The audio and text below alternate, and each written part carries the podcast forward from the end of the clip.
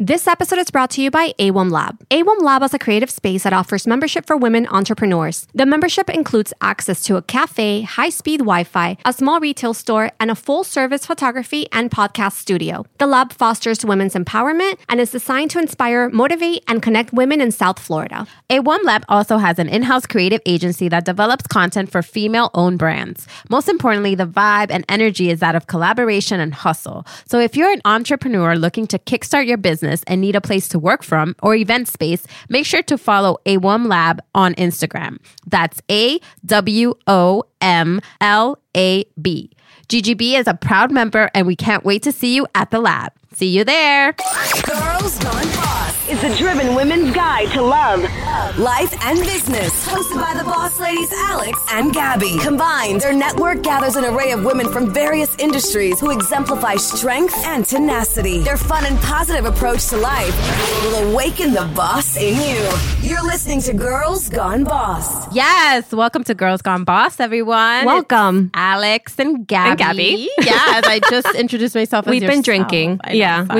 Sorry. You guys, we get a little bit popping over here. We start with a little bit of wine. We haven't recorded in a while. Yeah. So we're back on the recording mode, and we just kind of, want to get a little bit nice and relaxed. And it's Saturday, so why not? In Miami Beach. Right. And, we just want to update everyone on a GGB team change. As you can tell, it's just me and Alex. But we had a very important member of our team, Denise, from the very beginning. All 17 episodes that we've done has been with Denise. She was an integral part of the team.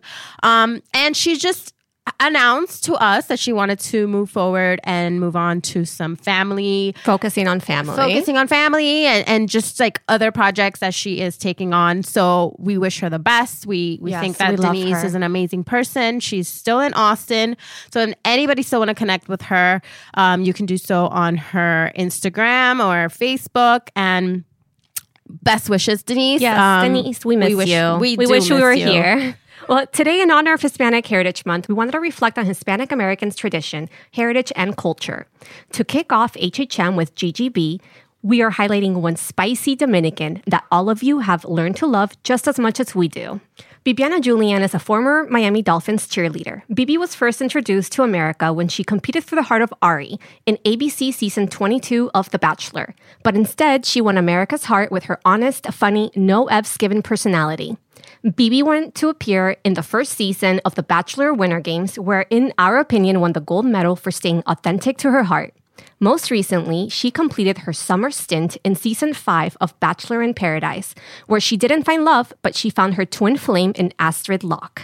Welcome to GGB, yes! Bibi Julian. Hey, Bibi. Hello. Bibi. I am so happy to have you. So happy for you to be here finally. I feel like we've been wanting her to be on the show forever. I honestly put it out into the universe. You did. A very long time ago. Really? Tell me more. Before. About like her whole story. Yes. And everything. Okay, so Bibi, Gabby, and I have known each other for many, many years.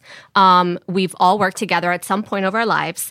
And should we go into the story of how you got... Absolutely. We got to tell our listeners. We can't leave them hanging now. But I think I want to hear it from you. So... Yeah. No, you go.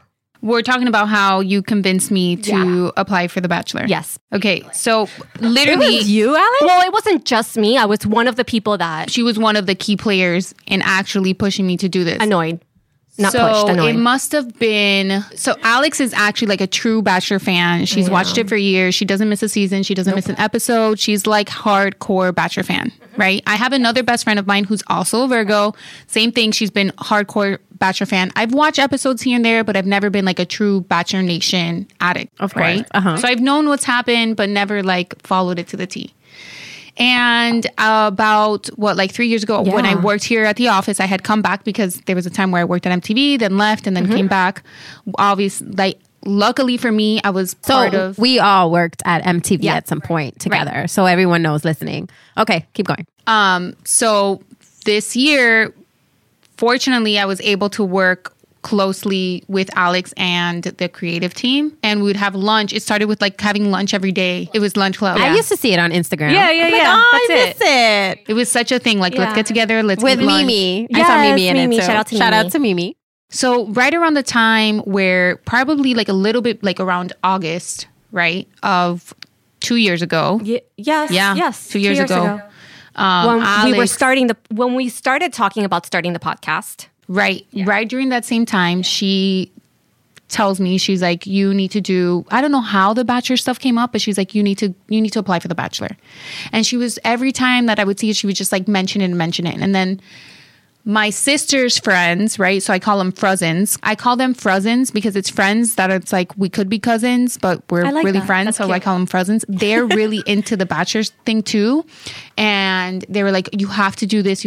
What happens? I watched the end of the Bachelorette season, which was JoJo's. I watched JoJo's. Yeah. She's the best. She's awesome. Do not watch the Bachelorette and then apply for The Bachelor without really watching The Bachelor. Right. It is not the same thing. Two different worlds. Right. Yeah. So I'm like, okay, I think it was like Robbie Hayes and Jordan, and they were so obsessed with her. And then like Luke crying. I was like, okay, you know what? Like, I've been single for a minute. Like, I want guys to love me this much. Of course. And I'm always in the what ifs, right? Like, as real as I am, I still live in this little fairy tale bubble where like miracles can happen. So maybe this is my way of finding love. And we always talked about like finding your soulmate and being in love and all the F boys. And then that are we live in Miami, yeah, which is like already like 1,000 shit against us. So it's like, you need to do this. Like, you need to go on there. You're fucking hilarious. She's gorgeous. If you have not seen her, follow her on Instagram. Naturally beautiful. And yeah. And real, which is like so like rare to find the whole package. So this is what surprises me. I get it all the time. You're so real. And I'm like, as opposed to what? Being fake ass bitch. Right. So a lot of the people that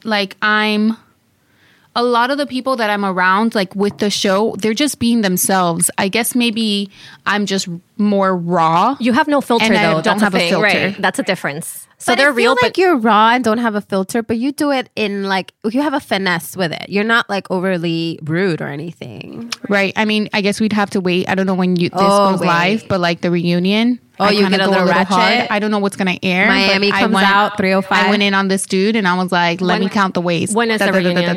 When is it? It was this week. Oh, it's this week? Okay, your episode is the following week. Right. Oh, okay, so we have already. It'll be online already. So it'll be online already, guys. Okay, yeah. Well, we can dive into like just like, you know, I come from a history of bad and good relationships, which I played a part at too. So it's not like I'm going around bashing my exes, but, you know, watching that finale, I got really motivated. And it was like right before The Bachelor was announced. And I did this and like so many things that just like held me back. Like, well, I got a friend who does videos, and then I thought of everything. And I was like, well, do I really want to do it? And it was like, I worked. So like right after work, I met up with her and we like did the whole thing. We got wasted with my friends. We had a blast, and then nothing. Then like you submitted and then nothing. It was crickets. I sent it in the most outrageous thing, like with a box, with rose petals, with ring pops. Like, I made a point to be stand out. Then months later, probably that was August, September, October, November, December, January, February, March. 7 months later, I literally am leaving work and I go to Flywheel and I'm talking to my sister because I bump into her there, and I was like, oh, mind you, I haven't thought about The Bachelor, but Rachel was just announced. And I was like, oh, The Bachelor just needs to call me. I kid you not. I cannot make up this stuff, okay? And I've never spoken about this on a podcast, so people don't really know. But that same night, I get out of the spinning class, and I have a voicemail from a California number, and it's casting. Shut up. Talk about manifesting, right? This is the craziest thing. And like, Alex believed in me, my friends believed in me, but like, you forget, like 7 months later, like, right, you know? And I had heard through the grapevine that like, typically, like if you send an application that close to like the announcement of a Bachelor, like they still, no matter what, casting always goes through every application. So I knew that it was going to be seen. And then my friend, I think it was Alex, that she stalked Bachelor casting, their Instagram, and they had posted my box. And she's like, they definitely saw it. Well, they posted it on their socials? They posted on their social the box that she sent in with her application with the ring pops and the rose petals. No way. It was on their social media. So I was like, it stood out, girl. They know you exist. So that was good. That's amazing. Yeah. So that night, I get the phone call. I remember exactly where I was. I called Alex. I freaked out. I like ate egg whites for dinner because I was like, I can't be anymore. Right. That's so true. Right. But they basically told me like, hey, you know, we're in the process of like, you know, filming The Bachelorette. you know, so you might not hear from us from a while, but we're going to be down in Fort Lauderdale. We'd love to meet you. And then from there, it was like one thing to the next. And casting week was really nerve-wracking. And then all of a sudden, like, they called me. You're going. And one thing led to another. And so... You went through all the steps and... Yeah. I went through all the steps, but I can't tell you, like, so much of it was just... meant to be. Yeah. It's not, really? I don't want you to say luck, because it wasn't luck. It was just meant to be. I've always had this feeling, right, where, like, I can think... things that seem so out of the ordinary and out there, but they become my reality, right? So I don't know if it's like a force that continuously tells me like you're meant to do more. And so I try and then I succeed. So when this was just like a refreshing reminder that I can still do it, because like when I was 19 years old, when I was a cheerleader, I remember being in high school saying, I want to be a Dolphins cheerleader. I didn't want to be a Heat dancer. I wanted, like, even though I did try out for the Heat, because who wouldn't want to be a Heat dancer? But a lot of my focus was like being a Dolphins cheerleader. So I was in high school and I picked up a magazine. And it was the cheerleaders, they were in Maxon. And I looked at my boyfriend, I was like, oh my gosh, what I would give. And he's like, babe, these girls are bottles. I kid you not, my rookie year, I was in FHM. I landed a cover of the Dolphins cheerleader calendar. Like, all these things that in my head, I'm like, I know I can do this. I just don't know how. And, you know, in my 20s, I felt like after I cheered for the Dolphins, being that I was so passionate within that field and then not dancing anymore, I went through a really confused state of like, who am I? I had a series of relationships, one big relationship that just like broke my heart. I felt like I lost my identity and I lost that, like, I always felt like there, you used to believe in so many things and then reality hit you and like smacked you in the face, and now it's like nothing can happen. And being connected with Alex again, just like all these things, even The Bachelor happening. So like even though I didn't find love, it basically fueled this fire in me that just told me like, you still can do what the impossible. Right. That's in your heart. Yeah. It's in your heart. Yeah. Something that's tugging at you, right? Mm-hmm. Right. So, I mean, I'm grateful. Like, I've gone through 3 shows, right? I haven't found love. But what I love is that you generally are going on these shows to find love. Like, you know, people out there, they think reality shows, like, okay, they're going because they want to be famous, they want to be on TV. Like, you genuinely, like, want to find love. Watching yourself back, you see how passionate and how, like, real things are for you. And, you know, I could play the game, I could stay quiet, but a lot of what happened with Ari's season was that I'm very intuitive and I felt like he wasn't into me. I just felt it, you know, like I gave the example the other day when I had an interview with the Morning Toast. Yes, I saw it. Yeah. Mm-hmm. Where, you know, she walked into the room and you know Lauren came, yeah, and I noticed, and that's nothing, like, he was supposed to be with Lauren. No, you even told me that. You're like, no, this guy's supposed to be with this person. Yeah. Which is beautiful in a way, because you already, like, you're already coming from a place of like, it's not for me. No, and it's okay. Right. Yeah. And Becca's happy. She became the Bachelorette. She found love. So everything was meant to be. Everything that happened was meant to be exactly how it happened. Right. So, you know, I realized, you know, I put in effort, you know, like there's a lot of things that people don't see. There's a lot of your own, you're away from your family. You don't have your phone. You don't have any out, like you don't have some people around you. Like you can trust these people, but how do you really know? Like you don't have your girlfriends that you can phone a friend and explain what's happening. So you have no communication with anybody. You have no communication with the outside world. So like I was really passionate and people are like, oh, she was so like desperate to like make a point, or like she just, you know, with my whole feud with Crystal. But that was just me defending the women in that house, 1, and 2, being really realistic. Like I want to get engaged again eventually, right? Because I have been before. Oh, I didn't know that. Mm-hmm. Yeah, I like love. Well, join the club. I think we're all loving love. But I really was going into this like, if this is the person I'm supposed to be with, like this doesn't feel right, you know? And I went home when I did, and I'm grateful for it. And then I tried Winter Games. My mom says that with Winter Games, I experienced PTSD. Why? Because she ain't wrong. She's not. We're like, you know, I was very... What people don't realize about Winter Games, it was a much shorter time. So it was like 2 weeks, and I spent really little time with a guy that I connected with, which I really did connect with him. What's his name? His name was Jordan. They call him Kiwi Jordan because he's from New Zealand. Mm. So, but he was only there for 5 days, and I felt like he was so ahead of me. And I think that internally he had his own insecurities, being that he was the Bachelor before, and he got dragged by the media in New Zealand for being, like, he was known as Mr. Flip the Coin. Like, he didn't like any of the women, and he told producers, like, go ahead and flip a coin. I don't care who you pick. Wow. So I think he went into this really hoping to have something that worked out, and like it felt really real to us, but I did feel a lot of pressure from his end where he wanted it to work out so bad that he didn't enjoy the moment. Well, it was a very short time too, and that's it was five why. Days. Right. But that does end up happening sometimes, that we're like going for like an end goal and we don't really focus on like right now. Right. And so that's where I was at too, because a lot of my life, I realized that I had a pattern. Like being single, I'm like, okay, I don't want to date the same person, but I do have a pattern. And it starts with getting way in over my head, right? Like not being realistic of what I need as a person, because I'm such a giving person. Like instantly, if I'm attracted to you and we hit it off, I call myself a transformer. Like whatever you need to be happy, I'll do it. And I saw that pattern in me through my relationships, right? So being single, I was like, I can never do that again. So I saw a little bit of that where like, I want to live in the moment. I want to enjoy everything for what it is, when it is. And I don't really want to get ahead of myself if I don't feel 1,000%. So there's a lot of things where like, yes, it seemed like I broke his heart, but I was heartbroken too, because I felt like he wasn't listening to me. You know, like I think that the kind of man that I need is someone who's willing to listen. And if he was really interested in a genuine way, he could meet me where I was at. And I had conversations with this guy day in and day out of telling him, hey, you know, like we're at 100. Don't let the pressures of this place accelerate anything from where we're at. And it takes a special kind of man to not break in that environment. So it's like if I'm trying to stay strong and not be influenced by everything that's going on, I need a man that can do the same.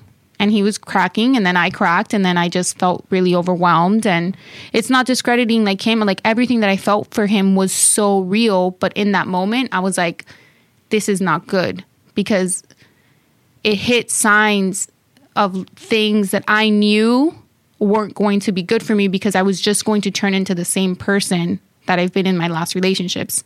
I finally am at the point where I'm putting myself first.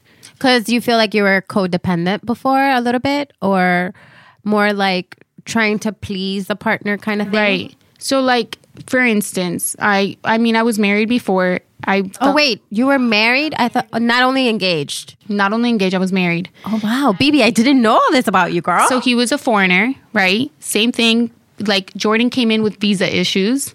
My ex had visa issues. And so we accelerated everything because we fell in love really quickly, and so within 6 months we were married. I even think it might have been less than that. And so everybody told me don't do it. How long ago is this? This was what, like 3 years ago? I want to no, longer, baby. I had been already divorced for a while before I went on to The Bachelor. Like it had been a long time. Yeah. Like I didn't apply for this like fresh out of being in that relationship. It had been a really long. It had been like 2 years. Because I even dated the lawyer right after that. I was like, okay, maybe not for me either. Basically, I gave everything that he wanted. He's like, I'm in love with you. You know, I have this great job. Like he had this great opportunity with work, but they wanted to send him to Brazil unless he found a way to get his green card. And so like he sold me on the dream, and I was fooled. And I gave everything to him. And the moment that we got married, the manipulation started. He would insult me. Like I went to school. I worked full time. I went to school. I was doing 3 classes. I worked full time. And he would complain that I wasn't being a good wife. And then when I would be like, oh, let's go out, like just simple things of like, let's go out to dinner. Let's do something for us. He would tell me that like all I wanted to do was spend money.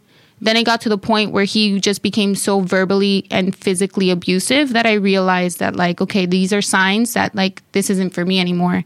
And it took a lot of me to walk away from that relationship. I think one day I woke up and I was just like so beat down emotionally, where he looked at me. He's like, you're such a loser. He's like, I just married a loser. And I looked at him and I was like, you did, but you married the loser that gave up everything to make your dreams come true. And I I remember going down to the gym, walking on the treadmill, feeling like just like completely beat down. And there's like a series of just events that just like of things that happened. He left the country without telling me during Christmas, during the time that my nephew was born. Like, I just felt so alone. And when he came back and he tried to win me over, it was only to like get papers through to like the lawyer.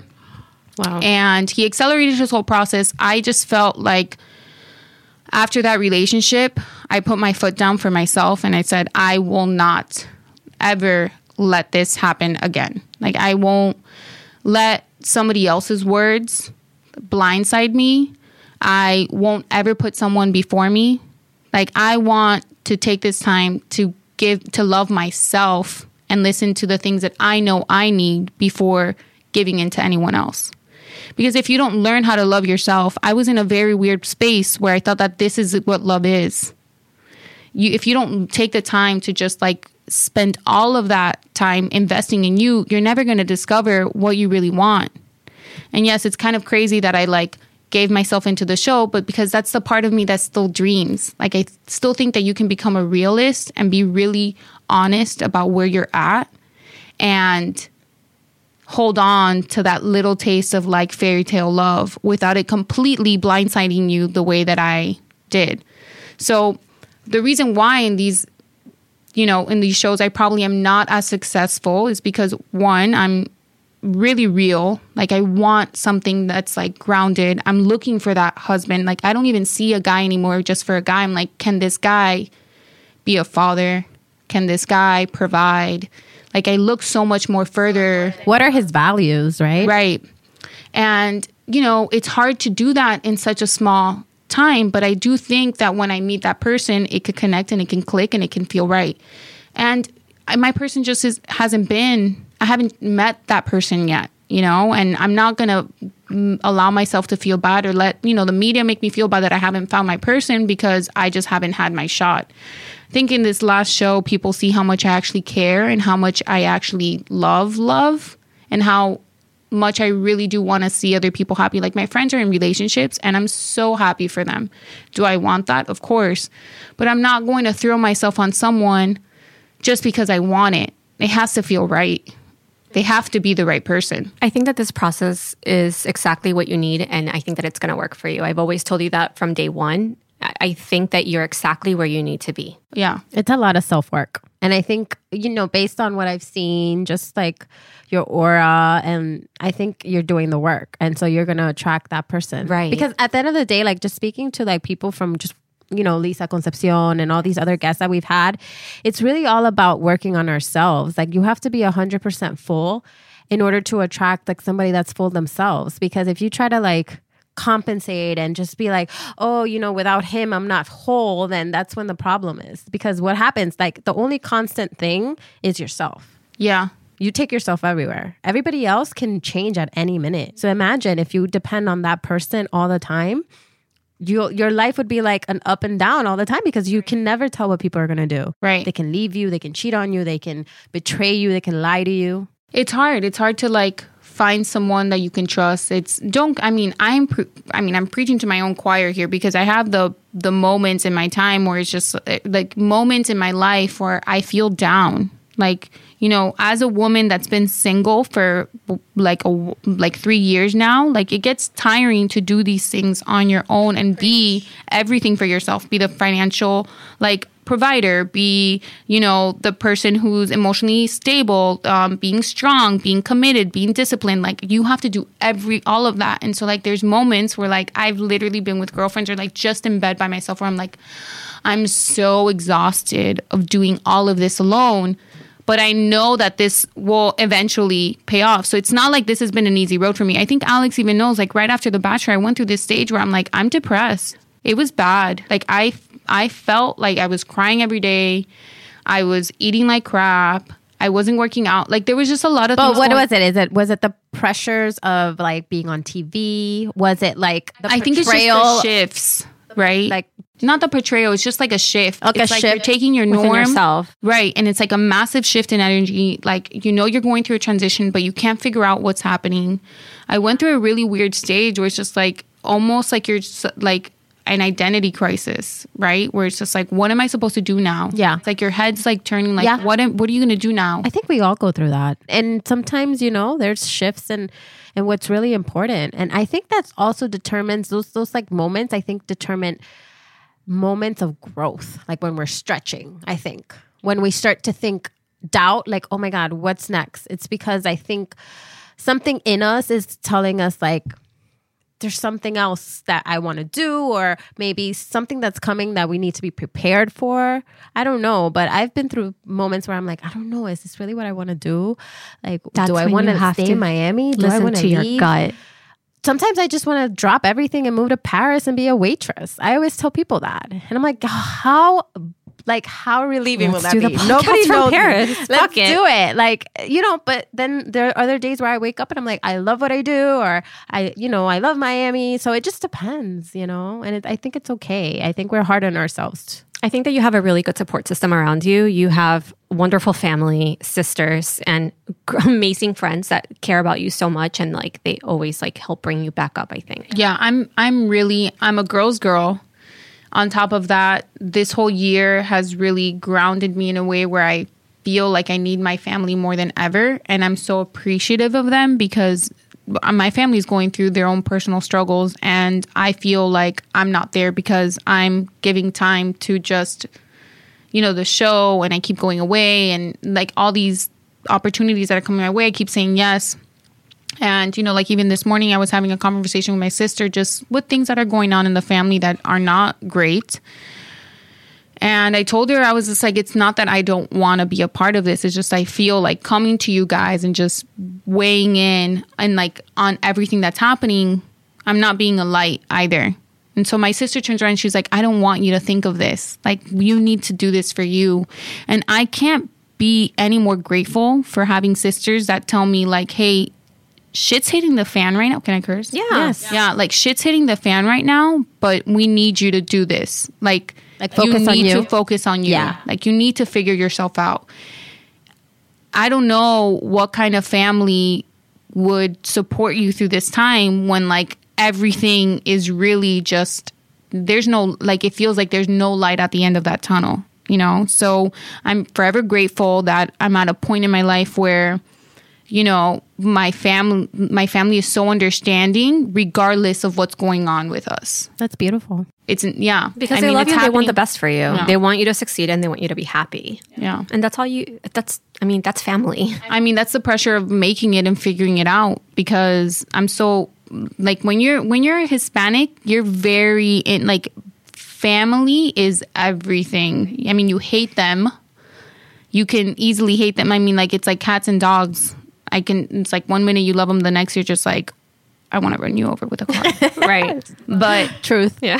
But they're a part of you. It's like I can never leave them. And so for me, it's just like I need to make it, because like I need to make them proud. Make them proud, and I want to just take care of them. Yes. Yeah. I think that's like our Latino dream. I want to like have my mom not ever worry about anything. But they are proud. I love your dad, how he like is always texting you everything that he finds on the internet. Well, he's like texts my sisters. Yeah. Like, what does this mean? So like I went on Paradise and I said, I'm waiting for my hoo-ha to whisper. And I guess he Googled my name, and he sends a screenshot of this article to my older sister, because my dad and I, like, my dad's in a very weird state right now where he's either healthy or he's not, and the times that he is healthy you can communicate with him, and the times that he's not, it's like, you're grounded, don't talk to us for 5 days. So he'll send text messages to my older sister because he knows that I'm not going to reply. And I was like, please do not tell him I'm talking about my vagina. Like, don't you dare. Hoo-ha, you know, is like, vagina, guys. Yeah, hoo-ha is vagina. I was like, for the love of God. Or like before, he would Google and they like misspelled my name and called me Bibiana Juliana. It's just Julian. And he'll screenshot and send it, and he's like, they misspelled your name. And I'm like, Dad, that's just like some random blog. And he's like, are you going to tell them? He doesn't like, get it. Dad, no. It's not that big of a deal. It's not like... How was it doing the show with Latino parents? I mean, I feel like Latino parents are always been like strict and like super old school.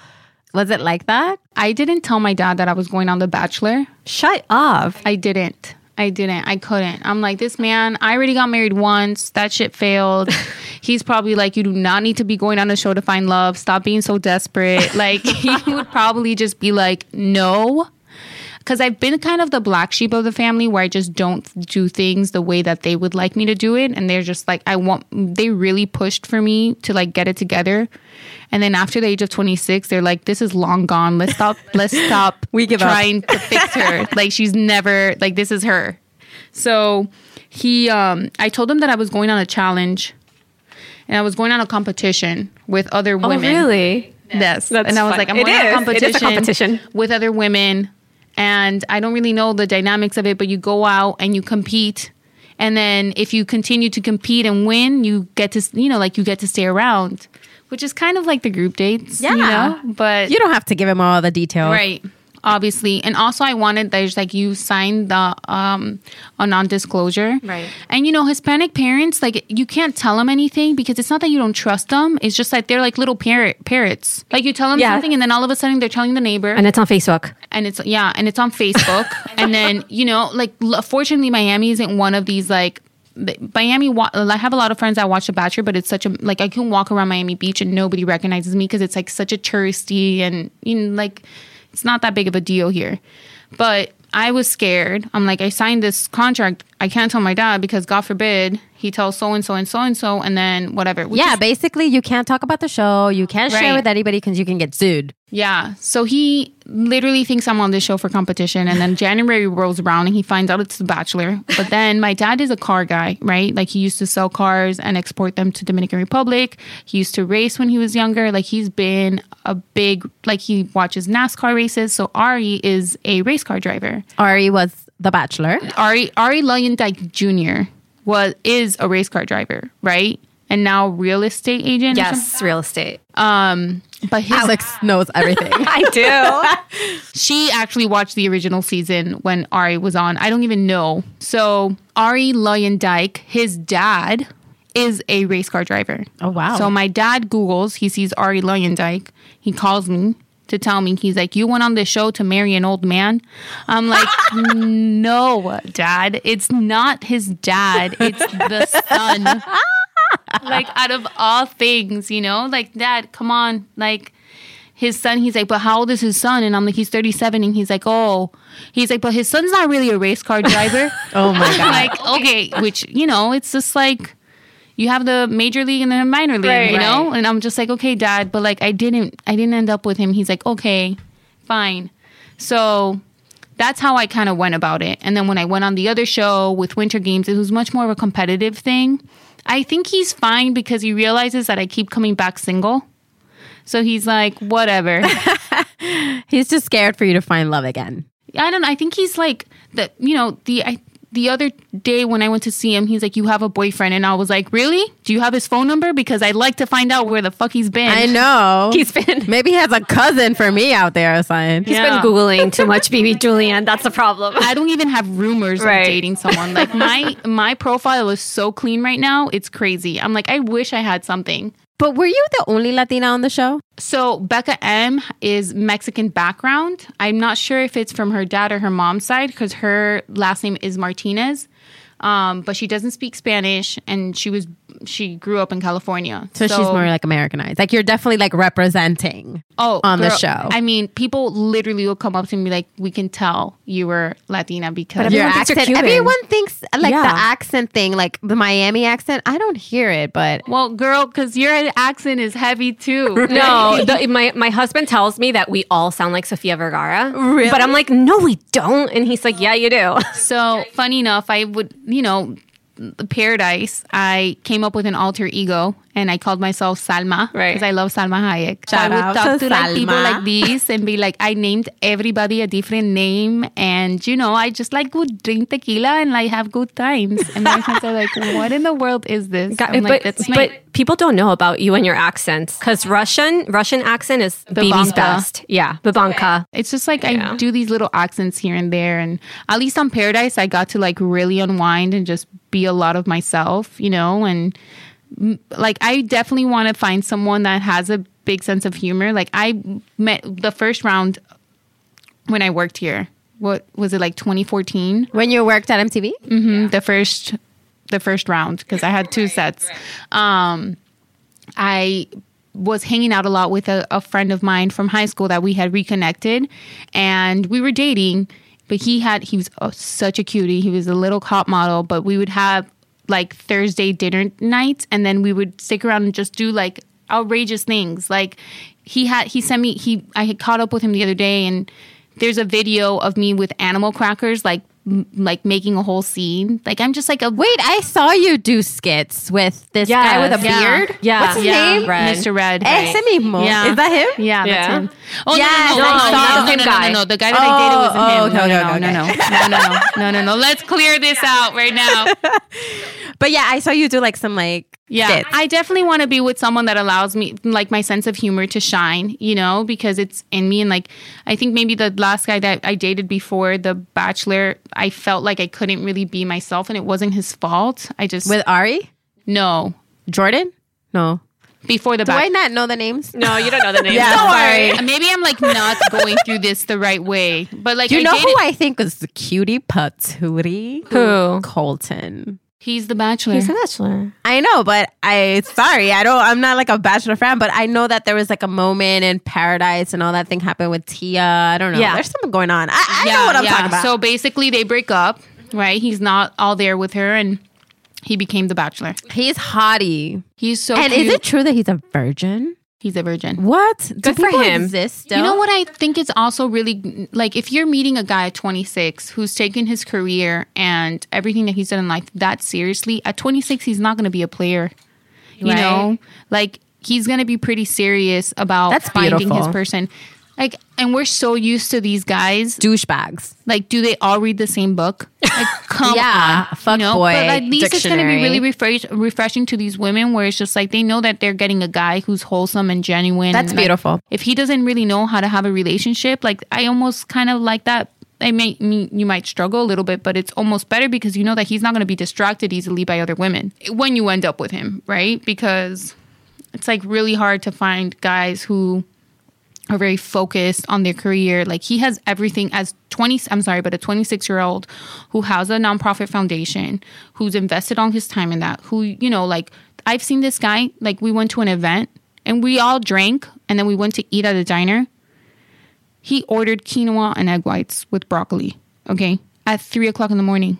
It's like he's disciplined. Right. A group of us ordering like burgers and fries and sundaes, and he's eating. He's like a unicorn. I'm sorry. Where the hell do you find a guy like that? How do you find the discipline to eat egg whites and quinoa and broccoli? And then his dessert was peanut butter and jelly sandwich. Oh my God. Seriously, he's a unicorn, guys. Like, Colton is the only person that exists. I was like, you know, like, that's beautiful. Even the little, like, the tiniest of things. He's a good catch. Yeah. Well, let's talk about Bachelor in Paradise, because a lot of people have the misconception that producers actually made you give him your rose. Oh God, they didn't. No, I think producers, everybody was confused, right? And like, you know, I got a lot of heat because people expected me to give the rose to Wills, and yes. You know, there's even been like Wills has gone around and had a few interviews where he says that he was hurt, but you know, that was the first rose ceremony. So what people need to understand is that very few real connections had been formed at that point, and a lot of people were giving out platonic roses because they just weren't sure. We were really going with the who deserves to be here flow, right? And everybody wanted everybody to stay, but it's hard. You know, you've only had a few days together. My decision to keep Colton came because I felt like he needed a break. Like, I saw the drama. He deserved the chance. Like, for people to really get to know him more? Well, just like there was so much drama. Like, it would have... First of all, the guy was never going to go home. Okay? Like, in general, like, whether I was the last girl or somebody else was the last girl, Colton was never going to go home. Like, really. But in my head, it played out that way because... Wills and I, he kept saying, like, she went around telling me that she was going to give me the rose. I had only known Wills for a few days. That rose ceremony, there was a storm, and we didn't get a lot of time to hang out.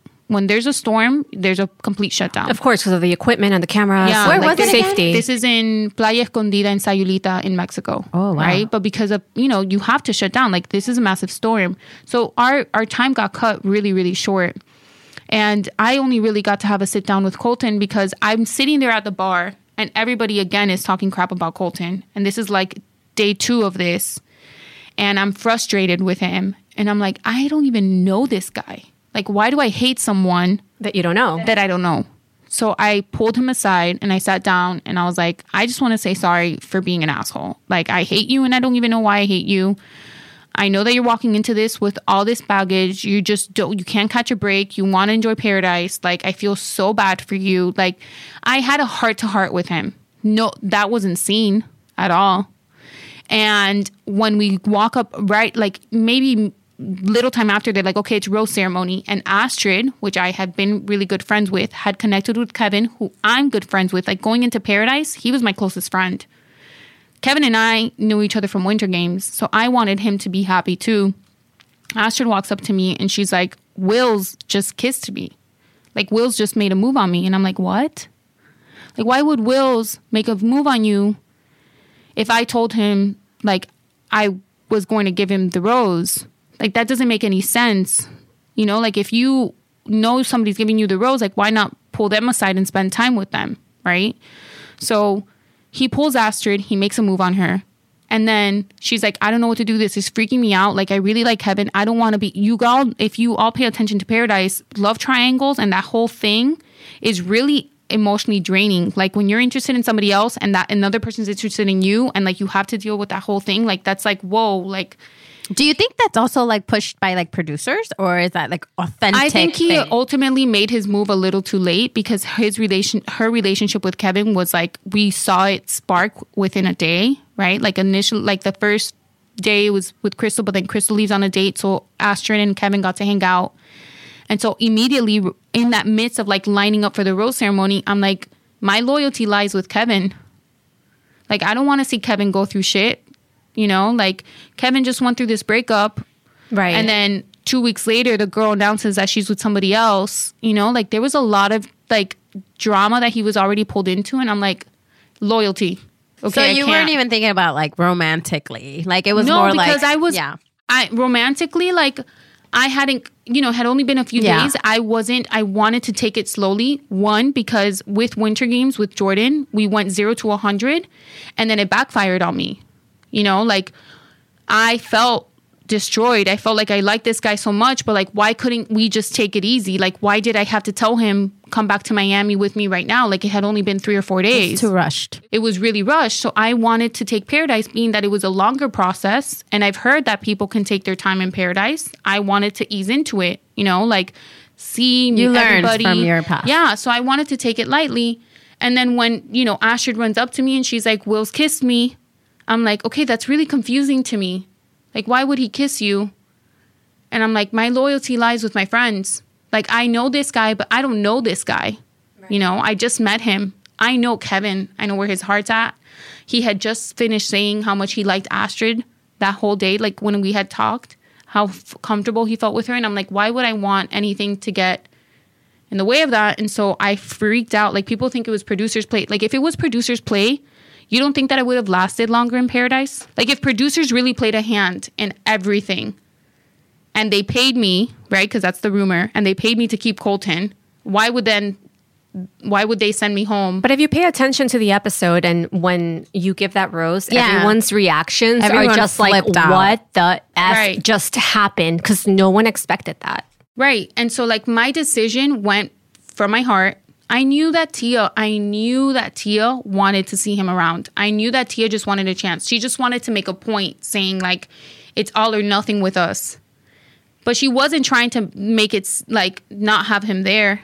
No, but she has every right to be like, you're either all in or you're all out. It's her heart, too. Like, everybody knew that they still had stuff to figure out. Yeah. And then you see it playing the next episode that they had stuff to figure out. And then all of a sudden, they end up together. So it's like, guys, they were able to test out that relationship because of me. All thanks to you. So it's just like Kevin and Astrid were happy in their relationship with no distractions, Astrid not being stressed because of my decision to pick Colton. And then what people don't realize is everybody else didn't choose Wills.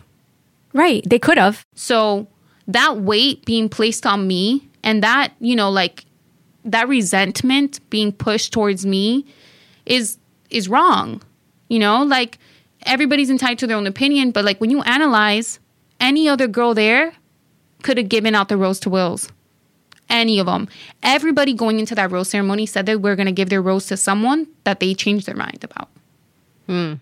Like, you go into rose ceremonies literally thinking you're going to get, okay, well, who would we, like, we sat down, we talked about who was giving who the rose, okay, then the store happened, then you're hanging out with people, and then people's minds change because you're actually hanging out with these people, like, okay, well, maybe not, you know, like... Creating connections. Right. So, like, Chelsea had to decide between two guys, and she went with one. Like, nobody really knew exactly who they were giving their rose to. Very few, aside from, like, Kendall and Joe and, like, Crystal and Kenny, because they had gone on a date. But everybody else was kind of, like, up in the air. Right, I guess it was too soon. It was too soon. So it's like, I wasn't the only one to not choose Wills, you know? And that to be placed on me, like, also, I do believe that what's meant to be is meant to be. There was a lot going on that, you know, like, if... Wills was supposed to be there, he would have been there. It just wasn't his time. And so for people to kind of just like come at me, it's just like, I thought of the bigger picture. Like, my loyalty lied with my friends that I knew. And so I made the ultimate decision. And in the end, it all played out in everybody's favor. Now, was it like for me, did it backfire? Because then I didn't have anybody, like, he went around saying that we had an agreement that we were going to keep each other around. And that was never the case. I never agreed to anything. You know, like, I never expected him to give me the rose the next week, because in that case, I would have kept him around. But obviously, the connection wasn't there enough if he felt the need to then go ahead and kiss Astrid. You know, like, there's all these factors that people need to take into account. And I've never spoken against him. I think that, like, reliving and rewatching everything could add, like almost this tension, you know, but it hurts me to see that he's that hurt. Right. Like, my decision to keep Colton around came because I knew that I wanted to see him and Tia work their shit out. And I felt bad. I was almost like the underdog. Like, why is everybody beating up on this guy? Right. You know? Like, so I am grateful for my edit in the way where people got to see that part of me that's very selfless, that's very loving. Right, because, you know, I was going to ask you, aside from, you know, everyone thinking that, is there any other misconceptions about you, like, just from being on TV and just, like, from people just not really knowing you 100%? There's a lot. There's so many. I get really angry. Yeah, Alex gets mad. You don't understand. Like, I'm all... Oh my God, Ricky would be so pissed if he was here. I spilled my wine. Is this a towel? Yeah. No. Oh my God, guys, this is real. 100%. I just spilled it all over the script. But we're gonna live. Hold on, guys. We just had a little spill, but we're gonna be okay. Alex and Gabby. Girls Gone Boss. Stay tuned for part 2 of Bibi Julian. Don't forget to follow us at Girls Gone Boss on all social media platforms. Till next time. You're listening to Girls Gone Boss, hosted by Alex and Gabby. I love you guys. Oh, yeah.